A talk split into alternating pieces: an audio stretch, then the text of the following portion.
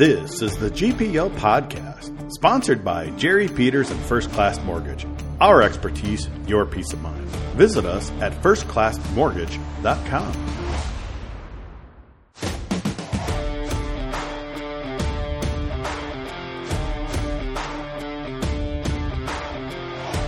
Now, here's Jupe and Vigo.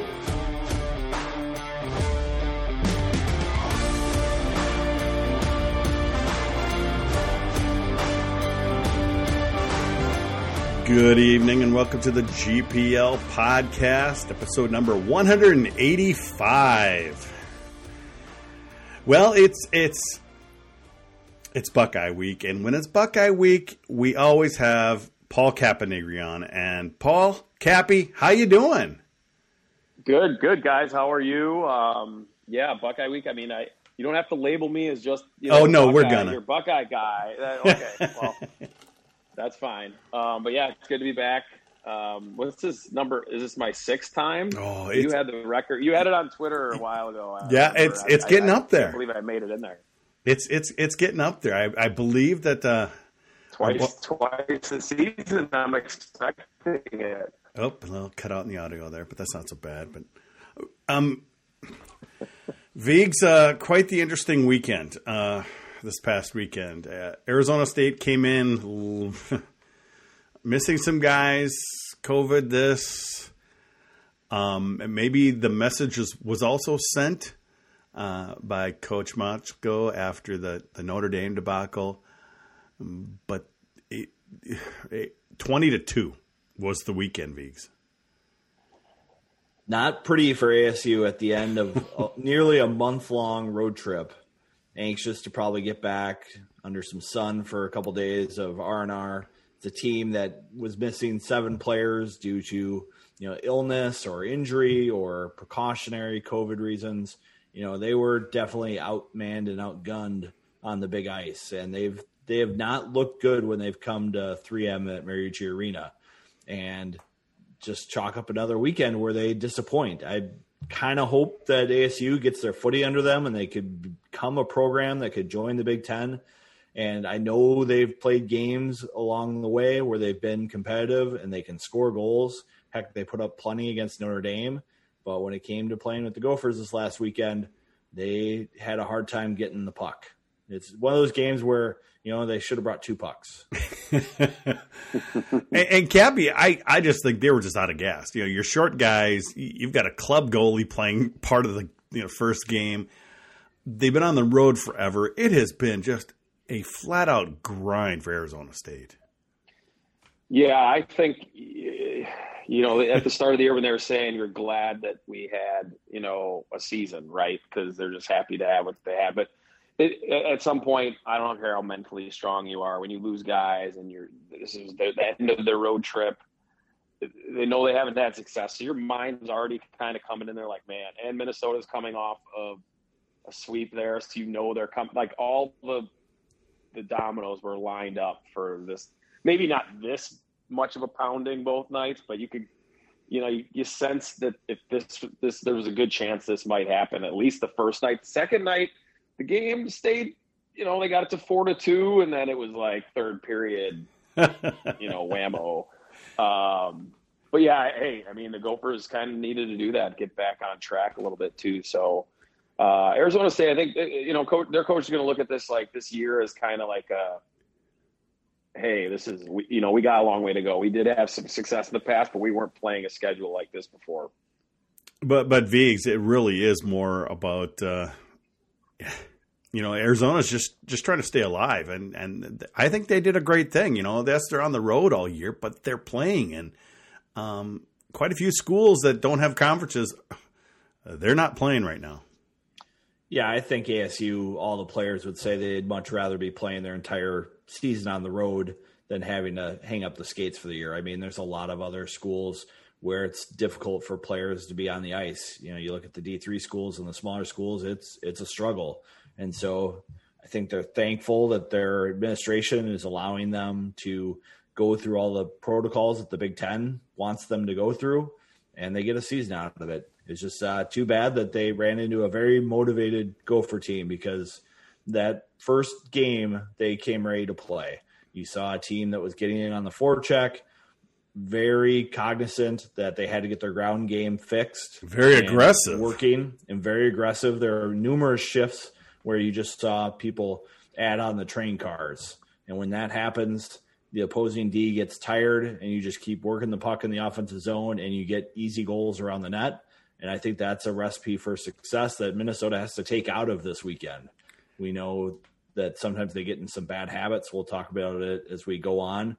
Uh, Coach Motzko talked about it a little bit on his radio show this week, and then again at availability. You know, he kind of wanted to walk it back a little bit, but there are some things about the Gophers game that show themselves at time and keeps it a tight game. And when you're playing against a really defensive team that's got veteran guys that can counter on you, it can be a recipe that'll get you into trouble. But one thing uh, Motzko's been talking about a lot, he's got to get uh, McLaughlin and Walker going. They did get going this weekend, so maybe a tired team and and and from Arizona State was something that allowed you know some of these guys who haven't been scoring as much kind of kick their game into gear and get them going. Well, I thought it was a good weekend for them against ASU, and I think putting Scott Reedy on that line puts them more into that possession mindset because he makes so many intelligent plays on the rink where he maintains possession or extends a possession by winning a puck race, and he adds a lot to that line. I think Walker and McLaughlin can get into trouble when they when they turn into a one and done type line rush unit. You know, they're coming mm-hmm. down the rink, they're trying to beat a guy one on one, or they get in a position where you know it's pretty much even up, and they throw a puck on net that just turns into a turnover. So I think having Reedy on that line maybe gets them into a higher level of playing, and maybe that'll rub off on them and just make them more dynamic. So now, one thing, um, Cappy, is that Arizona State obviously they've had guys out from illness, they've had some COVID things, um, and now that's you know starting to hit some other teams. You know, you've got somebody like a Michigan who's shutting everything down for a couple weeks now. Um, looks like they're going to, you know, probably they may need to use that kind of open weekend at the end of the year to sneak in a couple games. Yeah, I mean, ironically, they're the one team not playing this weekend. I mean, obviously Arizona State was is leaving, so there's going to be some some gaps, and they're the team that's not on the schedule this week. They've already canceled Penn State uh, I don't think they're going to be able to play Michigan State that following Tuesday, even though they're eligible, because at least from what I read, they're shut down for 14 days. Like it's not like yep. I, I could be wrong, but I don't think they can do anything for those. So they'd have one day of practice after doing that. So I don't see that feasible. I mean, they do have a talented team, but not even those young guys could. I don't think could do that after 14 days completely shut down. So um, you know, I talked to, you know, we'll talk more about Ohio State recently, but, or more uh, on, but they've had it. They haven't had a full team all season. They've had guys out bit by bit as the season's gone on. So um, everyone's dealing with it. Um, you know, Wisconsin obviously had it earlier. Uh, so you know, it's it's. It's kind of timing thing. Michigan's probably happy this happened now and not a first week of March. You know, so I mean, if it's going to happen, so yeah, not not ideal, but this is the world we're in and knock on wood, the Big Ten has had some pretty good luck. I mean, most of the teams have been getting in there a lot of games. Um, and I, I, see Tim Hapke in the chat kind of saying UMass has gotten in 17 games already, and BU has only gotten in six. So, you know, you yeah. look at the Big Ten, they've been doing pretty good getting their games in, but you look out east and in other places, it's kind of been a disaster. Go ahead. yeah. I mean, I think they're just that just shows you how fragile everything is with yes. hockey. You know, even with all the testing, you know, the testing is not a metal. It's a metal detector for that moment, but it's not not going to show you that you're not going to be contagious the next day or the day after. It's it's just a point in time thing that they're trying to do to contain things. And I feel like some groups are doing it better than others about isolating. You know, we just saw the Washington Capitals have to have some of their star players out for four games because they're gathering in hotel rooms. And the NHL found out. And it's a big sacrifice that these players are making to try to make this season happen. And even when the infectious think cases come up, you know, it's it's such a contagious virus. It's not really their fault for, you know, going to their dorm room or walking to class or picking up some food or going to mm-hmm. Costco or whatever, whatever it is, you know, it doesn't take much for the virus to get in. You just hope that the testing allows them to contain it and keep the season going. And I think that's one of the reasons why the Big Ten's still able to go is because they are doing that testing. So anything that does hit the team can get contained fairly quickly.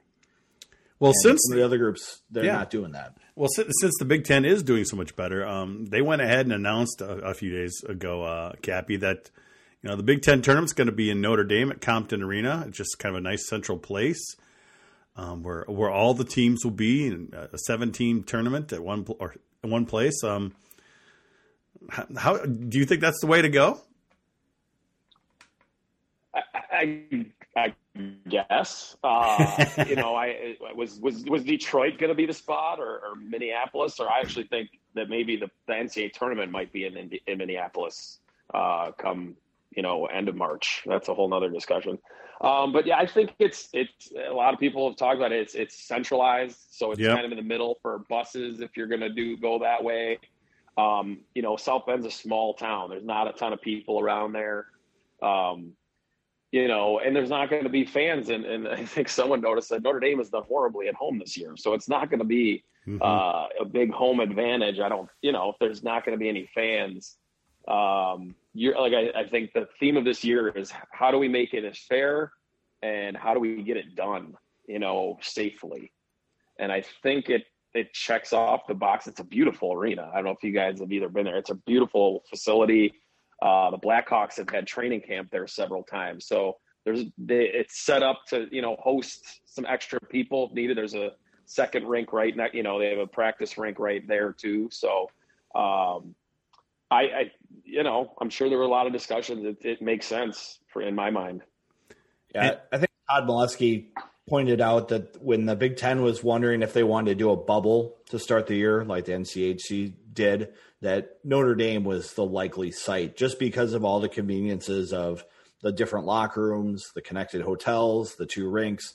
There were just a lot of things that made it possible for them to host a lot of teams on site for an event like this. And I'm just glad that they're going to be able to try to get it done. Exactly. I mean, that's really the bottom line, right? Is finding a way to get it done. It, and this is, a, you know, if you can't have fans, you might as well go on campus. It just it makes sense. I, it could be any campus, but I, I think it's a good choice due to that central location, and you know, you know there, there won't be fans there. It's, so it, like and you said, the hybrid rink. Yeah, a little bit wider, so that should be good for Minnesota. Right? And but you know the benches are on the opposite sides, which you know it's strange. We get you know I don't know how many rinks are set up that way, Vigs, but we know that Michigan State is and uh, Notre Dame is. It's definitely not the norm. No, everyone's gone away from that, so it's kind of a little quirk to get used to. Old Mariucci was like that too, so it's something to to watch during the game. Players just have to remember they have to get two feet on the ice before they can touch the puck. I know, Cap, you saw that we had that come up in a Gopher game recently, and everybody was confused about someone coming right out of the box to play the puck.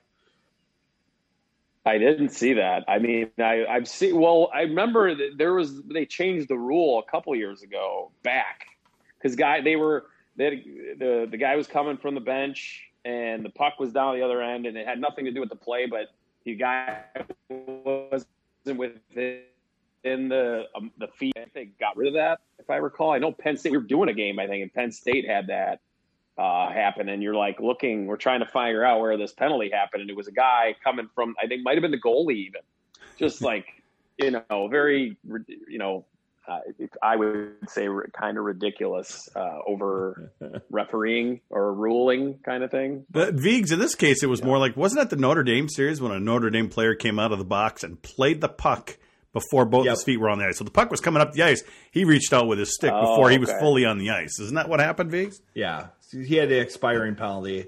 The penalty was expired. Puck was coming. Man, he just played it with the stick before he stepped on which apparently is see that's penalty. the kind of play that I don't want to happen if I'm doing the game because then I'm not gonna pull out the rule book and go to like the 78th page. Like I, I, think I'm like I don't need that. That game I, I don't know if you guys it was on NBC.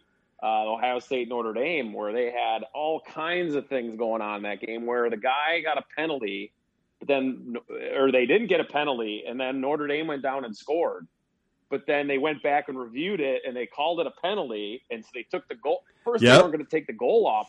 Then they did take the goal off. Then Ohio State got a five-minute penalty and scored two. So instead of being down one, they were up one or up two. I think. Yeah, yeah, it- down two. It was something. That I, it was swing really in, goofy, like, and they were asking. minutes. They were like, thank asking. God, I wasn't yep. doing that game. That was an interesting game. I was watching that game, and it was like, did they really just do that? Right. But the That's thing is- I mean, but the- but- hockey's crazy with rules, and and it's tough, but it I- makes sense. I think in that specific instance, they made the correct calls because it was a check from behind. It was a major penalty.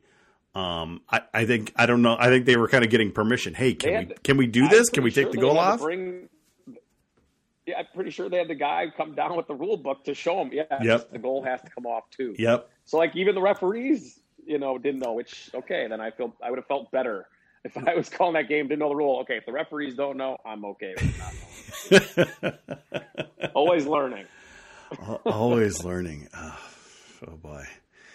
Well, I see we got quite a few people in chat. If if any of you people, folks, would like to uh, um, ask questions, you know, they're there. I know we got one question on Twitter. I'll hit right after this, you know. But first, you know, we need to hear from our sponsor.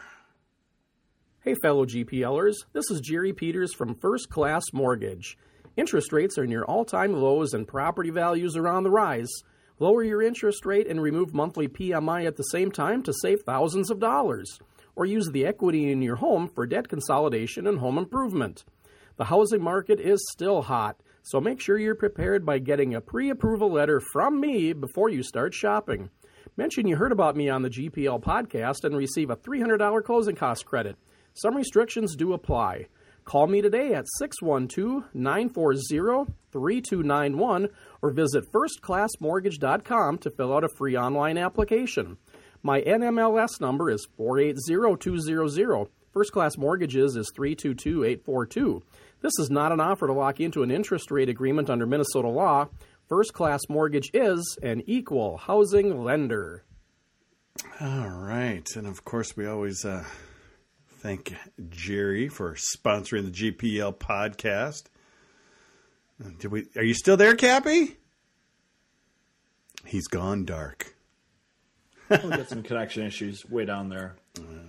Yeah, by the way, yeah, Cappy is in Florida right now. Oh, son of a, you know what? That's kind of what happens, though.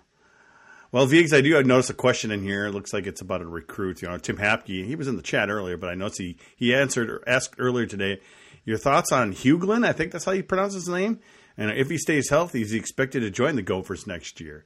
I see him as a bonus recruit, um, since he's been for, kind of forgotten about in the last couple of years. Yeah, I think he's definitely Yeah. a forgotten about player.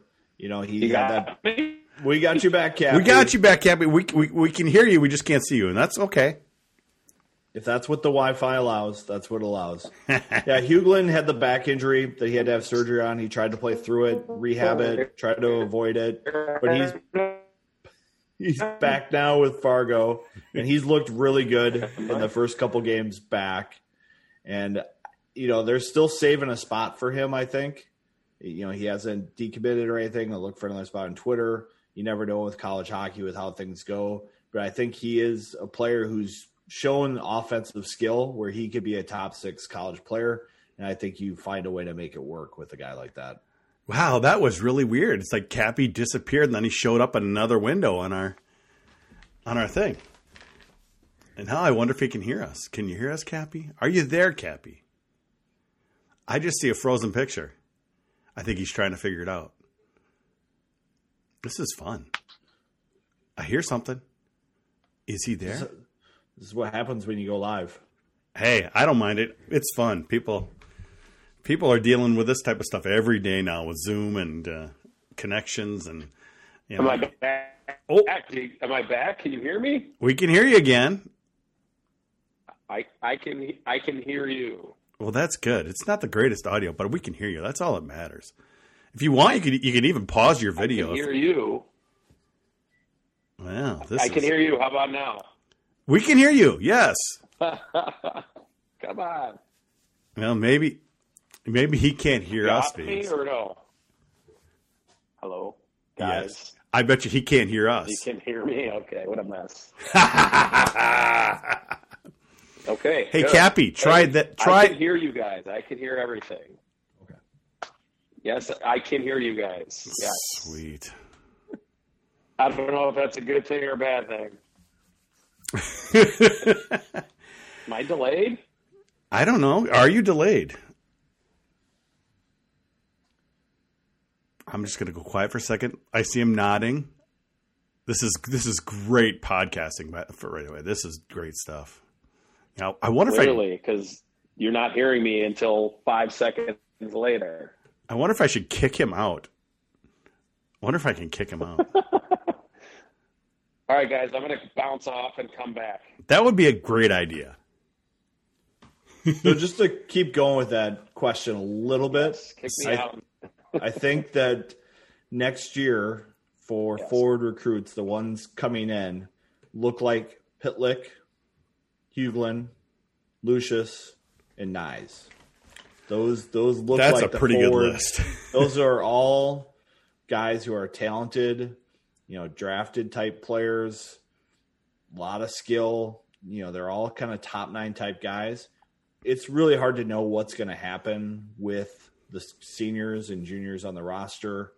Uh, they have the option to come back and play another year of eligibility.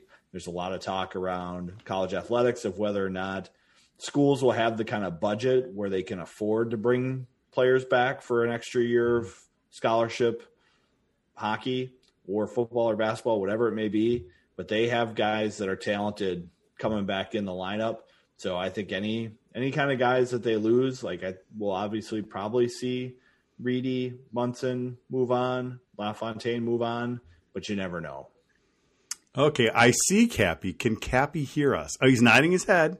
Loud and clear. You Ooh, guys, I've been hearing look you the that. whole time. You're synced The whole up again time. though. Yeah, you're synced up, up again. again. Yes, right, good. I, I went into airplane mode, did everything I had to do, all the little things. R- turned it on and off. It's usually what they tell you: turn it off and turn it back on. Hey, hey, I mean, think about this when we were, we were kids, or any kind, you know, ten years ago, that we'd be meeting all like this and broadcasting at the same time. It, it, I think it's pretty amazing. You know, I thought it was cool that we would broadcast live audio all the time for our podcast. And Oh, this is great. I mean, it's it's try, so try so to hang in there as long as I can now. Were you guys talking about uh, seniors and that kind of decision, Well, we- kind of stuff? Or? He, we were kind of talking about some uh, some future recruits coming in and how that's going to affect things, and some of the more quiet guys coming in and uh, things like that. So, uh, Well, that's I, well. I mean, how we were just talking about with Arizona State, I, they're gonna everyone playing this year can come back next year, from what I've been yeah, told. So, and I think I was I was talking to one of the uh, coaches, Ohio State assistant uh, JB Bittner, who I played with. Uh, I'm like, what do you guys? I mean, how does that work? What are you guys talking about? Who's staying? Is Tommy Nappier coming back? How? When is that discussion? What about the goalie you're bringing in for him? All that stuff. Are there extra scholarships right now? Like it. How is that going to work for Minnesota if they if McManus and Reedy want to come back or, or whatever they want them to come back and you know what I mean? Like there's just what? Are, how are you recruiting guys right now? How? Are, what are you telling people? It's wild. Vigs. I I'm assuming they're just you know with Minnesota when they've got people coming in, they're just going to try to just keep things the same, aren't they? I think that's the thing that they're floating out there. They're going to have to get Mark Coyle to sign off on having guys like Reedy and McManus, if they want to come back, keeping scholarships. Because I think they'll be able to go over the 17 in this case to handle situations like that. But you have players as they age out and they get drafted, you know, they're going to want to be playing college hockey too. So it'll be interesting to see what happens because Pitlick and Lucius are the only two that have their NLIs signed. You know, I think we'll see guys like uh, Hughlin come in, but it, it's hard to know. I think guys like uh, Broz and Miller, the way things are going, they would probably benefit from another year in the USHL. And Motts has been able to convince guys to do that in the past. He was talking that a lot with um, Koster this week. How him agreeing to go back in the USHL for another year has really allowed him to come in as a freshman and contribute. You know, when those three guys went away the World Juniors, he stepped up and was ready to play. It wasn't like he was a learning to play kind of guy. He was ready to plug in and staying that extra year of junior hockey really prepared him for that. So I think that's that's going to be kind of the thing that they're going to be focusing on as they figure out who to come in. I, I think hockey's too is is is lucky to have that. To be honest, mm-hmm. look at other sports. Where are you going to go if you're a football player or a baseball player? They don't have juniors. Uh, so I think hockey actually, you know, and, and uh, you've seen a lot of schools, Michigan and Wisconsin do it a lot because they get so many young guys that might leave the next year that they put guys and say and tell them, hey, you might come in next year, but you might come in in two years because Quinn Hughes decided to come back for his sophomore year you know, stuff like that. So, I mean, hockey's got some luck on its side. The fact that guys have an option, um, and the team, you know, the, the coaching staff can have an option. Like, who do we, you know, as long as we are allowed to by the school, because obviously it costs more money. Um, but yeah, hockey's hockey's kind of in a, in a but, better situation than most sports. Yes, it's going to cost more money, and that's kind of one of the things here is that every program is bleeding right now with the right. loss of, with the loss of football money coming in. Uh, you know, you know, Vigs. You know, we saw uh, Tom Milewski talking about that today, talking about, you know, how Wisconsin is going to lose like 40, 50 million or whatever, even though they've made even a lot of adjustments. So we know all these programs in the Big Ten, you know, whether they play football or or, or hockey or not, every every dollar is going to make a difference these days. Yeah, and that's why I think fundraising is the big issue right now for these schools to try to figure out how to balance their budgets as much as they can. I did misspeak earlier. Knies and Broz did eventually sign their NLIs later. It was just late for them coming mm-hmm. come through. But I I have a hard time seeing Broz fit in right now with their pipeline. It could be like that Mason Nevers situation where he signed his NLI a year early, and maybe it was just to stop the phone calls like, we're we're going there. I pretty sure that I myself, as a high school kid, want to play another year of juniors, but I just want people to stop. You know, is that is that can you do that? You can, but okay. but the school can't tell that player then that they don't have a spot. The player okay. himself he can go. I want to delay a year, but the school can't tell him. Sorry, we don't have a spot for you. And I think there's a couple schools that have gotten into trouble a little bit with that it's hard to know on these kids. Uh, the current coaching staff doesn't like to talk recruiting very often, and uh, they, they dodge a lot of questions there, but that, that's okay. And Bob recru- likes to talk about players on campus. And recruiting is all messed up right now, Vigs, isn't it? They can't see anybody. They can't have anybody in. It's just, you know, is, is yeah, it, it's, it's a, kind of affecting the the pipeline. You know, of the people you know they haven't even seen yet. I guess. yeah, it's a dead period right now for the Big Ten you know they're not allowed to do any recruiting, so they're stuck watching video, and it's pretty good for the USHL. It's okay for the NHL. High school games really depends on the manager or whoever is is doing the stream. Some of the streams are really good, but then others are just like, okay, not going to get much out of this. But but but imagine this happening back in your day, Cappy. I mean, everything is shut down. You don't get to go visit. I mean, there's are you going to send them a VHS tape of of your games? I mean, um, yeah, you know, we talk about You'd this. Te- to- we talk about this technology that we're using right now in Zoom, and um, I guess they can do that type of stuff. But uh, you know, if we if this happens 10, 15 years ago, it would be much more damaging to probably all sports. Uh, yeah, you'd have to rely on a lot of coaching relationships mm-hmm. in juniors, I think, and uh, it would be it would be harder for like maybe a surprise guy that kind of jumps up. A lot of these coaches have seen so many players already. They're recruiting them when they're 15, 16. Um, you know, it would be a lot of more um, on the coaches and looking at numbers. I mean, it'd be like Europe. You know, you used to go to Europe based on numbers. Nobody knew if you were any good. But if you played in the AHL and you played 20 games, you were a, deemed a, a better, you know, you'd get a better chance and a better spot in Europe based pretty much on that, not really on anything other than having games at a certain level. So it would be like that was, uh, you know, and, and, and relying on coaches. That was kind of how I, I got over to Europe was based on a friend coach who knew that I'd play, you know, all that. So yeah, old school would have been interesting, but now luckily now every game is on video somewhere. So. So now we head to Ohio State this weekend, Vigs. Um, we've got, uh, you know, Ohio State was here earlier this year with a 4 1 loss and a 2 0 loss. Uh, they hopefully want to kind of avenge that and maybe get back into the race here. You know, we've got a, a 5 o'clock p.m. game on Friday, a 4 o'clock p.m. game on Saturday. It's a little early times. We're all adjusting to that this year. But uh, what are your initial thoughts about this weekend? And, and, and what does Ohio State need to do to kind of get back into this, Vigs? Well, I think this is a back to business weekend for Minnesota.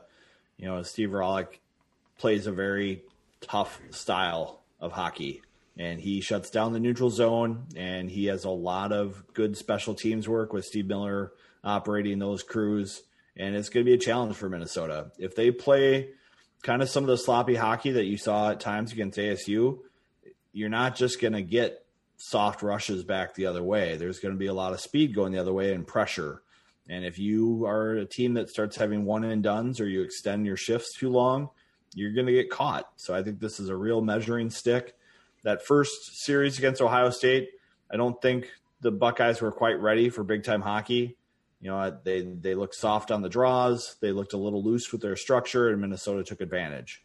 I think it's going to be a very different series this weekend. And of course, I'm always making fun of him, but uh, Cappy, Mr. Nappier is pretty darn solid oh. back there. I, you know, he's one of those goalies that is kind of a guy you can make fun of because he play he doesn't play like a quiet game. He if you watch him, he's talking to players. He's up and out of his net. He's very quirky. I mean, most goalies are quirky, quirky and weird, yeah. but he he initiates with the coat with the referees and uh, players on the other team if they come near him. So he, he reminds me a little bit of Ron Hextall, a little bit old, old school. Um, but you know, he's not a guy that just focuses on the game. He, it, I think it actually helps him. I talked to their coaches about it. He feels like he's engaged more. I think if he's talking and doing his thing. But yeah, he's a guy that can steal a game. He hasn't done that. He's kept him in games. He had, but he's getting more shots this year. That's the biggest thing. Is you know if he's getting thirty he's going to win you some games, but he's been getting 35, 40 in a lot of games. And, and you know, that, that elevates the task and they don't have the scoring depth as they've had in the past couple and, and they and they don't have the team defense they used to have either of you know they lost three seniors yeah. last year that played a ton that you know the young guys are coming but it's hard to you know that five men thing that he talks about and they didn't have they excuses are out the window but they haven't had a full team going the whole time to implement their stuff. Just, I mean, everyone else, but if you had a, a, veteran team like Minnesota does, that doesn't help you, but you get a you get along quicker as opposed to a young team that doesn't have the talent like Michigan does. Michigan can those young guys they can just run out there and out talent mm-hmm. the hell out of you. Ohio State's got some nice talent, but they don't have enough that if they're not playing the game that Rohlik wants them to, they can struggle.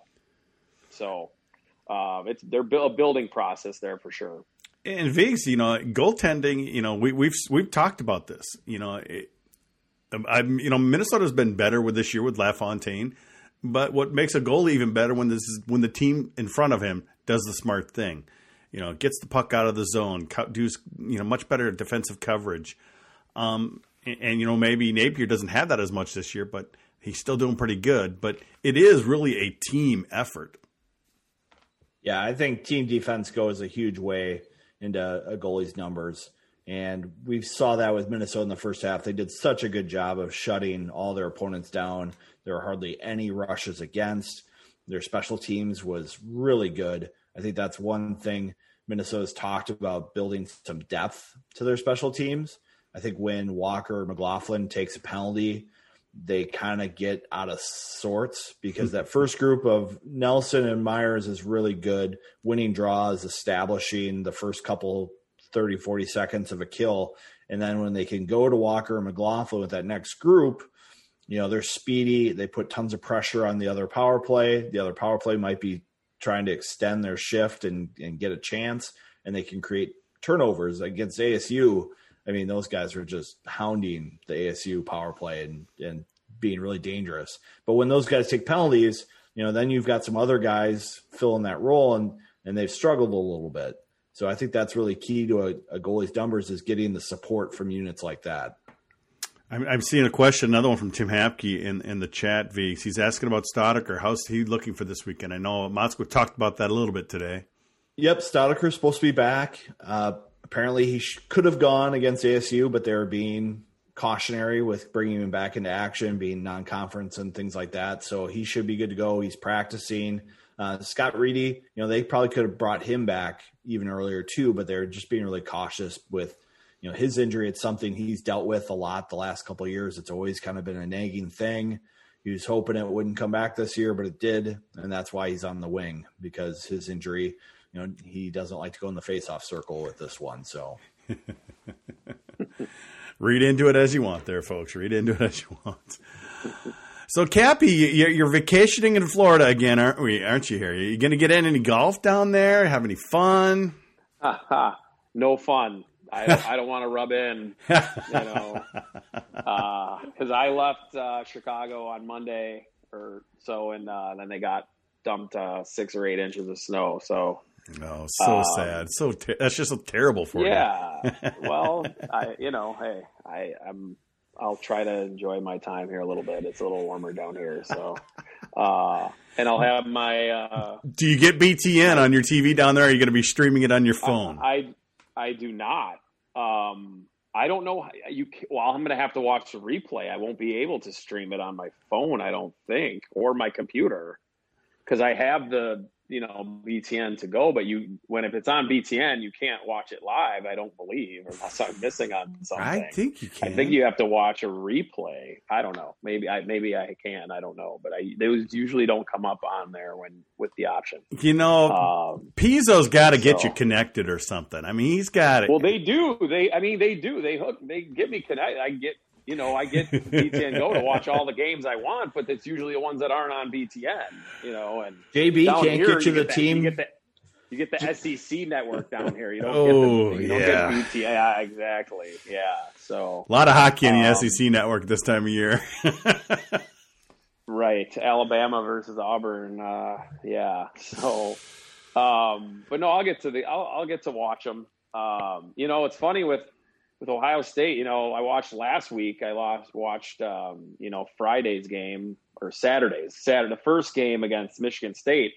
And after kind of, you know, doing their game against Michigan the week before, I was like, you know, they just looked lost or Michigan looked, you know, just at, in peak form. And yep.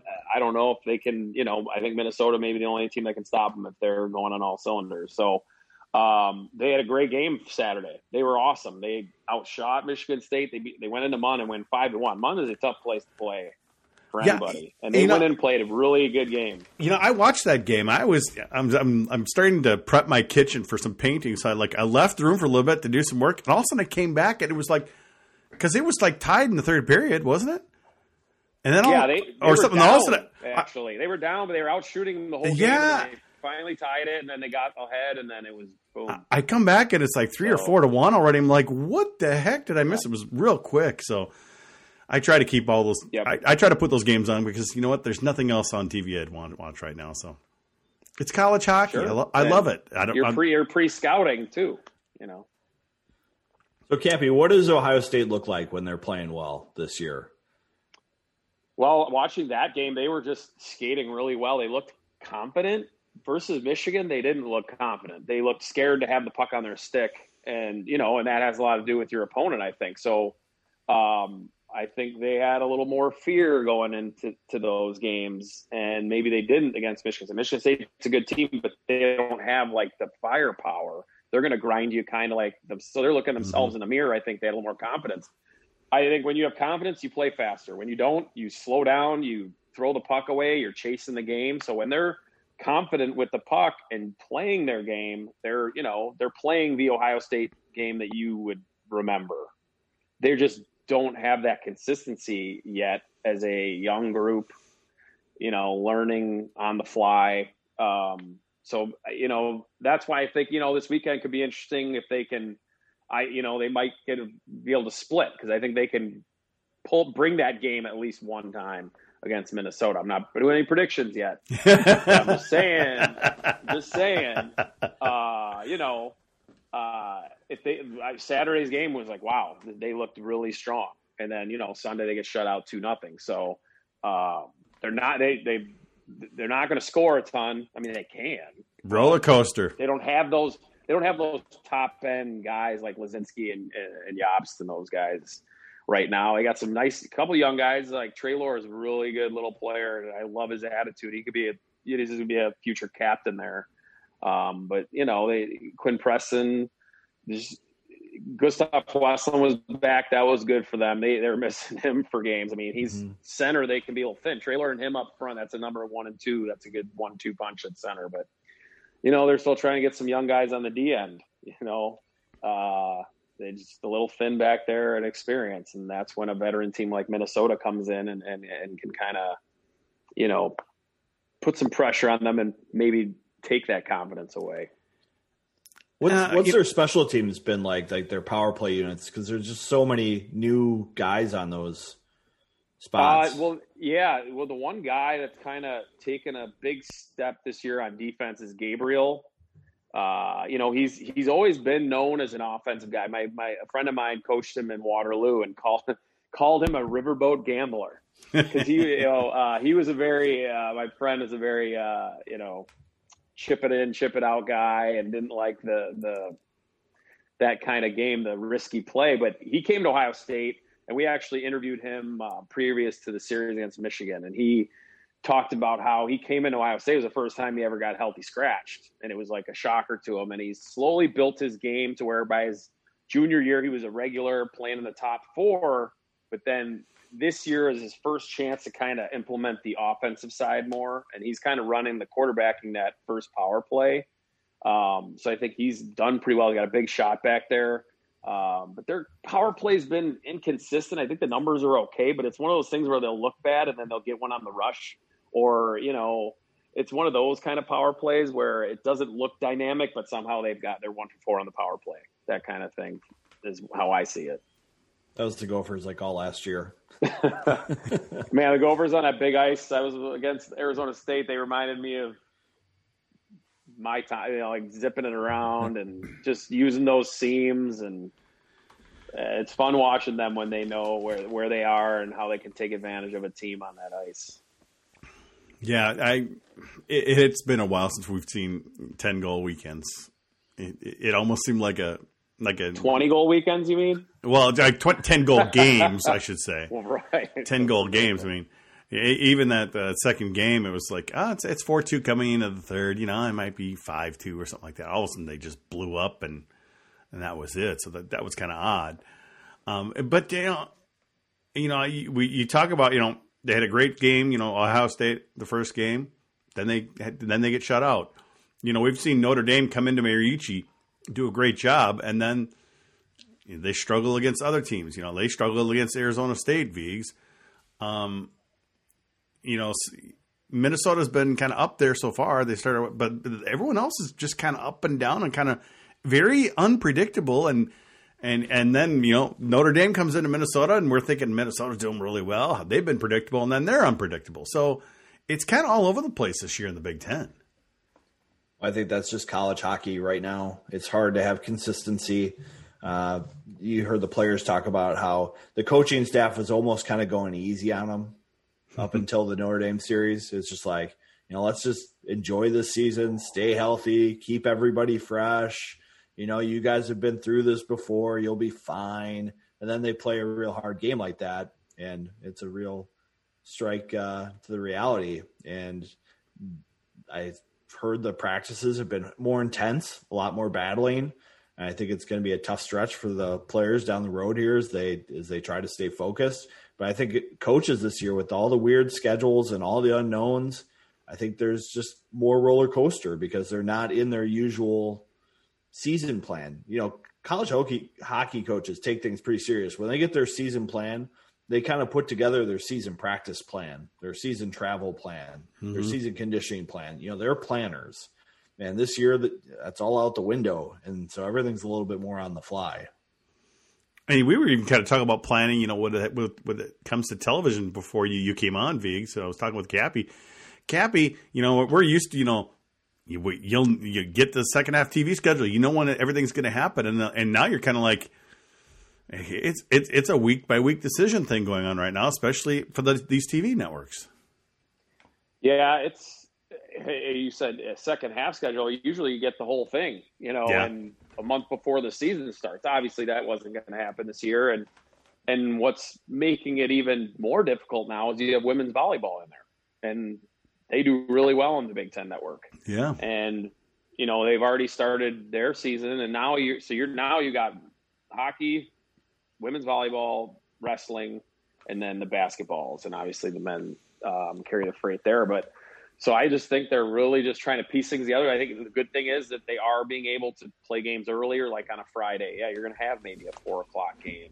Yeah, you know they're adding a few slots there, which you can. You're not having fans, so you know most people, a lot of people are at home, maybe working, or but they're finishing their day at four or five o'clock, so they pop right on to watch I, TV. So I kind of like it. I kind of like it. You know, these a couple of these days, like on a Friday, we play at five. It's like, or kind of hey, finish I, up your day. You don't have that long wait, and you're ready to go. Uh, I but, think it benefits too. I think it's helping turn the turn the wheel on the old. Oh my God, it's got to be Friday and Saturday, seven o'clock every week. I think I think that might have that ship has probably sailed for good now, um, in terms of for everything for everybody in every sport now. I think the times are going to be forever different for all sport for a lot of sports going forward. On the Minnesota side, Vigs, you know, people have been concerned. Oh, I'm not going to be able to watch the games. The games aren't going to be on TV. Well, the funny thing is, every game so far, except for the very last series, is on TV. We don't know about what's going to happen with Michigan. Somebody's going to put that on because it's going to be two really great teams playing at Mariucci at the end yeah, of the season. That's that's going to be yeah. yeah. But you know we, you know we've got one game that's stream only. That's that second um, uh, Notre Dame game in a couple weeks. Um, actually, some networks will be picking it up, but not locally here but yeah, yes, the TV schedule is weird this year, but this might be the best year for video slash TV we've ever had. Yeah, you might not get your Bally Sports Network, but there are ways to watch the game. And I'm sure if uh, Cappy were to get in touch with JB, I'm sure he'd figure out a way to get him a stream and, and get him logged in so he could watch his Buckeyes. But if you're a fan, there are ways for you to watch. You know, maybe a little little different than you're used to, but the games are there. The games are fun. This uh, Gopher team has really got it humming. I think in terms of talent. You know, this is a great blue line that they have. They've got great goaltending. If they can get their forwards scoring at the level they're capable of, they're going to be a fun team to watch. Yeah. All right, let, you know, go ahead. Well, one one last thing was, you know, with that is, you know, nobody's spending money on on tickets. So by getting that the BTN app, you know, you get free. You can watch any any of the games. You know, besides the one like the ones that if their games on F, FSN, you know, that maybe some people don't have. Um, you can watch those. I know you can watch those on B, you know, BTN app. Mm-hmm. So um, you know, you spend that money on that because you're not you're spending. That's about a quarter of what, maybe a quarter of what season tickets would be um, at most places. Maybe a little more at, uh, Minnesota, but we don't need to talk about that. Uh, uh, don't yeah, get the fans there. going now. You get every yeah, you get everything on there, and you're you know you're you're not paying for any tickets, so why not a few bucks to watch all the games? All right, Cappy, it's time for your prediction. Minnesota. Oh coming into Ohio State this weekend. Your alma mater. How you feeling yeah. about it? You know what I, I I feel. You know what it's it's interesting. I, I kind of gave it away earlier, but I think it's going to be a split. Right. I, I do. I think um, I think the Buckeyes are going to find a way to play their best game one of the nights, and Tommy Nappier is going to play well enough. Uh, And you know, I think on you know the, the, the ice at Ohio State's not the best. You get a lot of quirky bounces in there. Um, you know, it's a smaller sheet now. Minnesota's been flying around, you know, in their arena. I think they're going to find a way to get one one of the two. Hmm. Okay. All right, Vigs. I was just remembering. I think it was last year. There was really bad ice for the Gophers Buckeye series, wasn't it? It was a game. It came down to the last couple seconds. It's just like every scoring chance down the stretch was just puck bouncing, bouncing over a stick, and yeah. I mean, they're yeah. not, Nappier's not going to be able to knock off the goalpost off its moorings like he does when he's at Mariucci all the time. You, know, you, can't you can't do that to your home rink guy, but uh. you know we can watch and see if it happens. He might go to it, but I, I do like the way Minnesota played coming out each game against ASU. I, I thought that they answered the bell after their weekend against Notre Dame, where you just saw them get frustrated and try to do too much on their own. I think there was a real strong effort to get the ground game going, to look for possession plays, and to win those second pucks. Because I, I think that's the biggest thing in hockey. You can't be one and done. If you're going to put the puck on net, you have to have players there to get rebounds or to chase down pucks in the corners. And if Minnesota's on their game, they're able to do that and apply consistent pressure. We will see if they're able to do that against Ohio. I was just, what is, is this? Is this a is this a prediction or is this? Yeah, a, I know. I mean, what are we doing here? I got, I got five minutes of show left. On? I got five minutes of show left. You got as much show as you oh, want, well, but well, in that case, I want three more minutes. equal time, equal time. So here's the thing. I think that Minnesota is going to be able to play that game against Ohio State. I still think Ohio State's a little green, and it could be that situation where Cappy was talking about how Ohio State against Michigan got a little starstruck, got a little nervous, and we've seen that out of young Minnesota teams too. When they when they play against somebody, you know, they're not interested in extending their shifts. They don't want to get minus, you know, when they're on the ice. You know, they're not looking for scoring opportunities. They're looking, how can I shut down the other team? And how do I stay off the, the minuses? So I think sweep for Minnesota. There it is. I mean, I heard that. I heard it coming. There it is. say it already, man. I knew you were saying it. Just say it already. I do think that second game is going to be a one goal game. Oh. So you're like 4 1, 3 2? Yeah. I, I could see like a 5 2, 4 1, and then like a, a 2 1, 3 2 game the next night. I just I just think Minnesota right now has enough firepower where they can overcome some growing pains if Ohio State is there to answer the bell each night. And I think they have enough to get through right now. Especially if they get in a special teams battle. I think Minnesota's got way more experience there than Ohio State does. I know Steve Miller does a great job with those units, but right now they got it going at Minnesota. It'll be fun to watch though. Let's put it this way: the sweep, one way or another, is way less surprising if it's Minnesota. I'll say that. Okay. Which is why I'm predicting sweep by Minnesota. That's just kind of what I do. That's what you well, do. That's what you do. That's what I do. I mean, come on. Not all the time. I, I just started it more this year when I felt the team was better. I was a little well, slow are. to get They're, on that. They are, and I'll take my what do I got? Thirty seconds. No, um, I just wanted to kind of mention the whole whole Big Ten and and and how I see it right now. If you're going to break it down into kind of um, power tiers? ranking, not power tiers. I'll go tiers, tiers, but I think it's clearly Minnesota and Michigan at the top. Uh, then I think Wisconsin's kind of that team below them, and then I think the other four are kind of you could put them all, mash mm-hmm. them all together. Um, Penn State's coming on, and I think if they can get goaltending, they got a shot. and I'll say this: anybody can beat anybody. When we get to those one game, yeah. you know, it, it's going to be anybody. But right now, I, man, I when Michigan now, it's sad that they're going on a thing, but Michigan looked so good the last four games. They look like at the where they were at the start of the season. I think they got all those guys now. They're not worried about World Juniors or any of that stuff. Uh, the guys that didn't make it, like the um, uh, Beecher didn't make it. He's I got four goals and three. You know, I just think Michigan is, is, they got the goalie. I think them and Minnesota are just whew. But now Wisconsin's got guys back, Holloway's back, and then those other four are tough, but they just haven't been able to kind of scare you as much. So that's how I kind of break it down. I'm sure that a lot of people think that way, but that's just kind of how I see it. Well, Michigan did move up into second place this weekend, but uh, that they do have two games in hand, which uh, is significant. They, they've got the t- they got the talent that could go on a run and win nine out of ten easily if they get you know on a roll. And then what is it, March sixth ish or seventh is the big series that could be for first place, but if they get really hot. yeah, it's it's the last series of the year, March fifth and sixth. Yeah, those. I mean, you know, those six point weekends.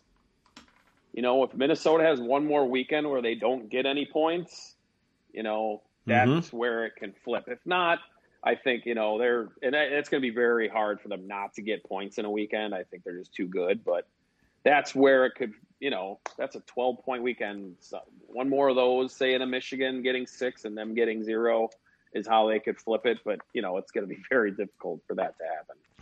I give a lot of credit to Notre Dame for for getting the Oh. six points out of that series with Minnesota, but I think a lot of it had to do with Reedy and Staudacher being out of that lineup and the team just coming into that weekend unprepared. They just did not play with the right mindset to to put themselves in a situation where they could win that series the way they played. Yeah, I mean, look at Notre Dame. Look at four. They have four regulation wins against Minnesota and Michigan. They've swept both of them on the road. On the road. Uh, but then Michigan went in and swept, you know, them, and I could see Minnesota easily going into South Bend and doing that. So, in order, and it's a wild card. Like I said, those four teams at the bottom, they're they're, you know, they're at the bottom, but they could beat anybody. Anybody can beat anybody. That's why this is a fun league. Big Ten. That's why it's a great league.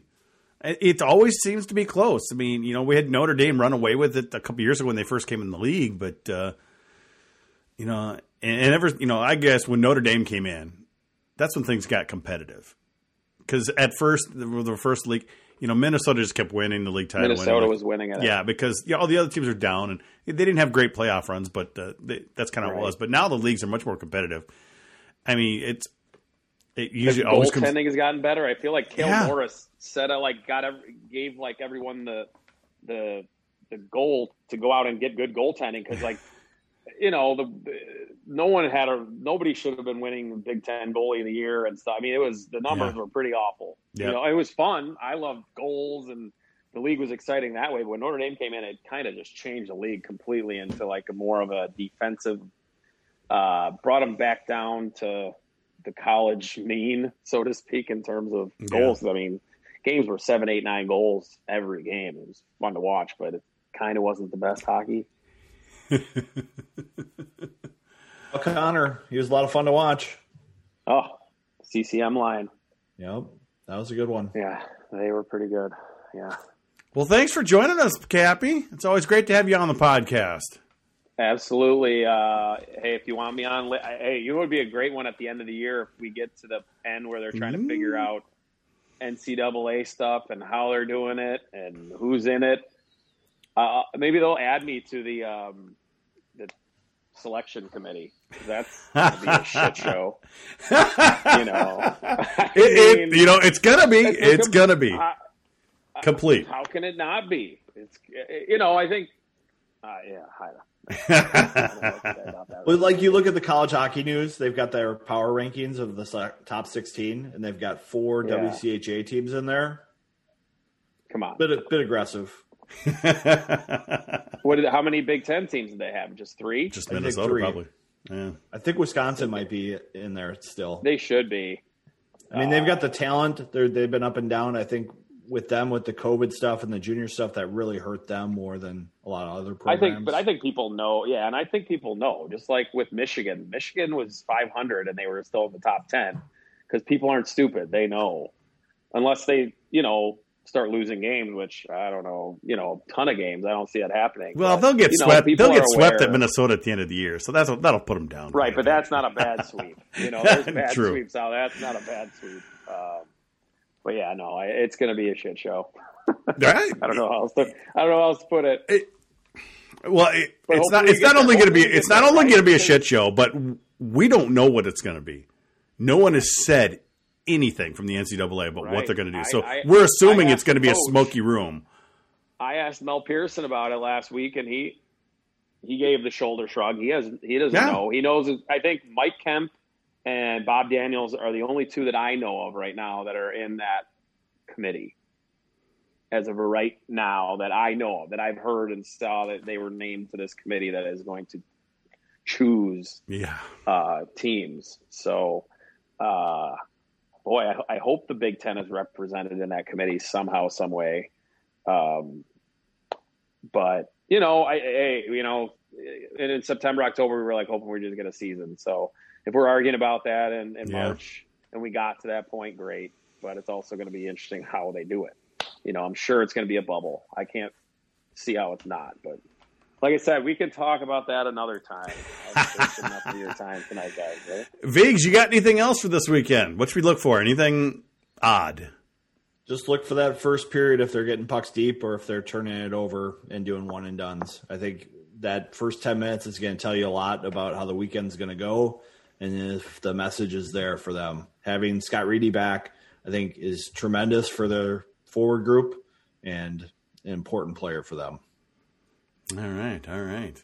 Well, that's going to do it for the GPL podcast. I'd like to once again thank uh, Cappy for coming on with us. You know, we'll be back next week to uh, recap the Ohio State series and then preview the the Badger series with uh, Todd Milewski. For those of you currently watching live, stay tuned for a little bit overtime. For the rest of you, we'll be back next week. Thanks for listening.